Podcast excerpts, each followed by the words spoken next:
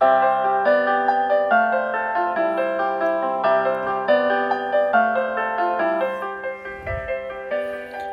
んにちは。竹、セブに住んで人生が変わったラジオお聴きいただきありがとうございます。この配信は私竹がセブ島で10年暮らして感じたこと、変わったこと、楽しかったこと、悔しかったことなど、いろんなことをヒントに、ちょっと知っていれば、あなたの気持ちが少し楽になるかなって話、話ができたらと配信しています。セブのことだけでなく、日常で感じること、将来の夢や希望など、ちょっと元気になれるビタミン剤を目指してます。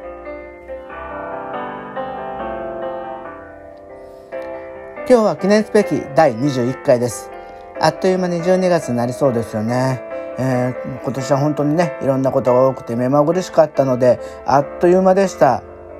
でもね、あの割と新しいことも始めたことが多くて、ブログとか、この音声配信もそうなんです。えー、まあ新しいことを始めることによってね、あの過去とか現今の現状のいろんなややこしいこととか辛いこととか、まあ悩みとかそんなことよりも未来をどうしていきたいかなこの先どうしたいかなってことを考えることでちょっとね元気をもらうっていうか自分で元気にしちゃう自分で自分の明るい未来を想像しちゃうちょっと現実逃避かなって思うところもあるんですけど、まあ現実逃避にならないようにそれを実現していくためにコツコツと頑張りたいと思います。今日はね、ずっと前にレターをいただいて、そのごめんなさい、スタンド FM の使い方がよくわかんなくて、普通の配信でね、簡単にお返事はしたんですけど、えー、セブのお友達に聞いた、えー、裕福のあの格差というか貧困のことについて話そうと思います。えー、レターの返信がね、本当に遅くなってごめんなさい。気をつけます。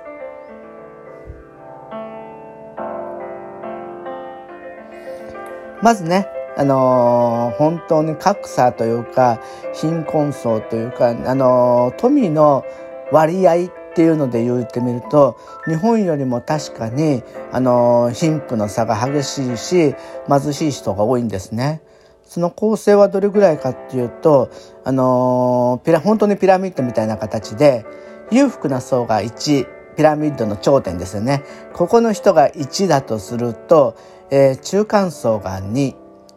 えー、そして貧困層って言われてるのが3そしてびっくりすることに極貧って言われる本当に貧しい人が4なんですよ。3ぐらいで収まるのかなと思ったらその下に4があったんですよね。だから本当にやっぱりあの貧しいっていうことは大変なんです。でもねこれはちょっと数字のマジックがあるところもあって貧しいからといってすごくあのなんか生活が生活は苦しいんですけど、なんていうかな、命の危機を味わってるっていう人は割と少ないと思います。だからね、あの、この数字の割には暗い顔をしてる人もずっとずっと少ないし、なんか反対にスラムに行っても必ず見るのは子供の笑い声とか、えお母さんたち女性陣が世間話をして大笑いしてるそういうなんかごくありふれた日常があのスラム街でもあるんですよね。それはなぜかなっていうところも説明しようと思います。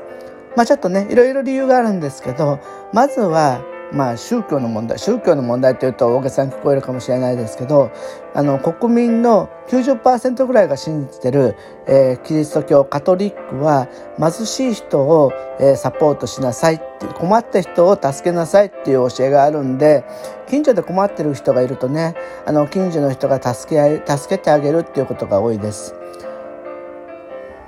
まあもともとそのフィリピンの平均年収っていうと年収50万ぐらいって言われてるんですね。日本が400万だからすごい少ないですよね。だからいろんな問題をお金で解決しようとするとやっぱりお金足りないんですよ。だから人海戦術なんだけどみんながあの人の力で問題を解決しようっていうところであるんで自分一人困ってても誰かの助け舟が来ることが多いってことですね。それと、えー、日本と違うのはやっぱり家族が多いことですね。昨日実は私の嫁のお母さんがお誕生日で、えー、ビデオレターを無理やり録音されて送らされました。えー、日本今日はね今年はコロナで帰れないでねそういった形でみんな家族がより集まることができないから、えー、ビデオレターでお祝いなんですけどあのうちの嫁のお姉さんも妹も今ドバイで働いてるんですよ。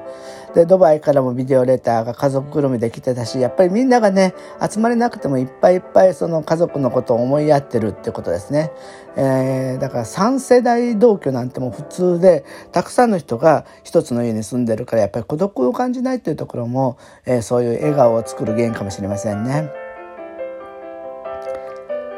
でね、やっぱりさっき言った食べ物のこともそうですしねフィリピンだとねバナナとかマンゴーとかは普通に生えてるしココナッツもあるしね。なんかそこら辺をちょっと湿気ってもらうともう本当にちょっととりあえずの上はしのげるところもあるかもしれないし、えー、本当に田舎の方の人ほど貧しい人がやっぱり基幹産業がないんでね多いんですけどそういうところは反対に魚がたくさんいたりとか、えー、お米とかそういうのがねお野菜とか七草とかそういうのがいっぱい生えてるんでそういった自然の暮らしをしてると、まあ、命をつないでいけるっていうところあるのでで命の危険というのは感じないかもしれませんね。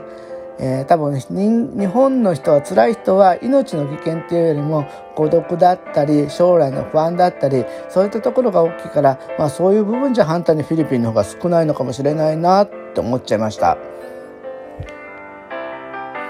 そう思うとねフィリピンに学ぶことも多いんじゃないかなというふうに思ってますそんなね、ちょっと真面目な、真面目っぽいね、フィリピンの良さも発信していければ嬉しいなというふうに思ってます。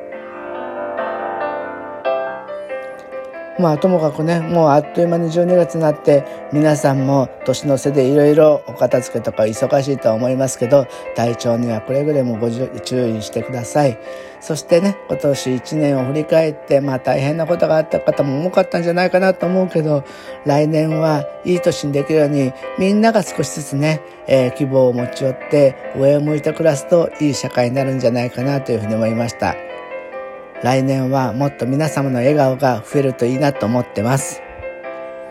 じゃあね、えー、また明日も頑張っていろいろ考えて配信していきます。えー、明日もどうぞよろしくお願いいたします。素敵な週末を楽しくお過ごしください。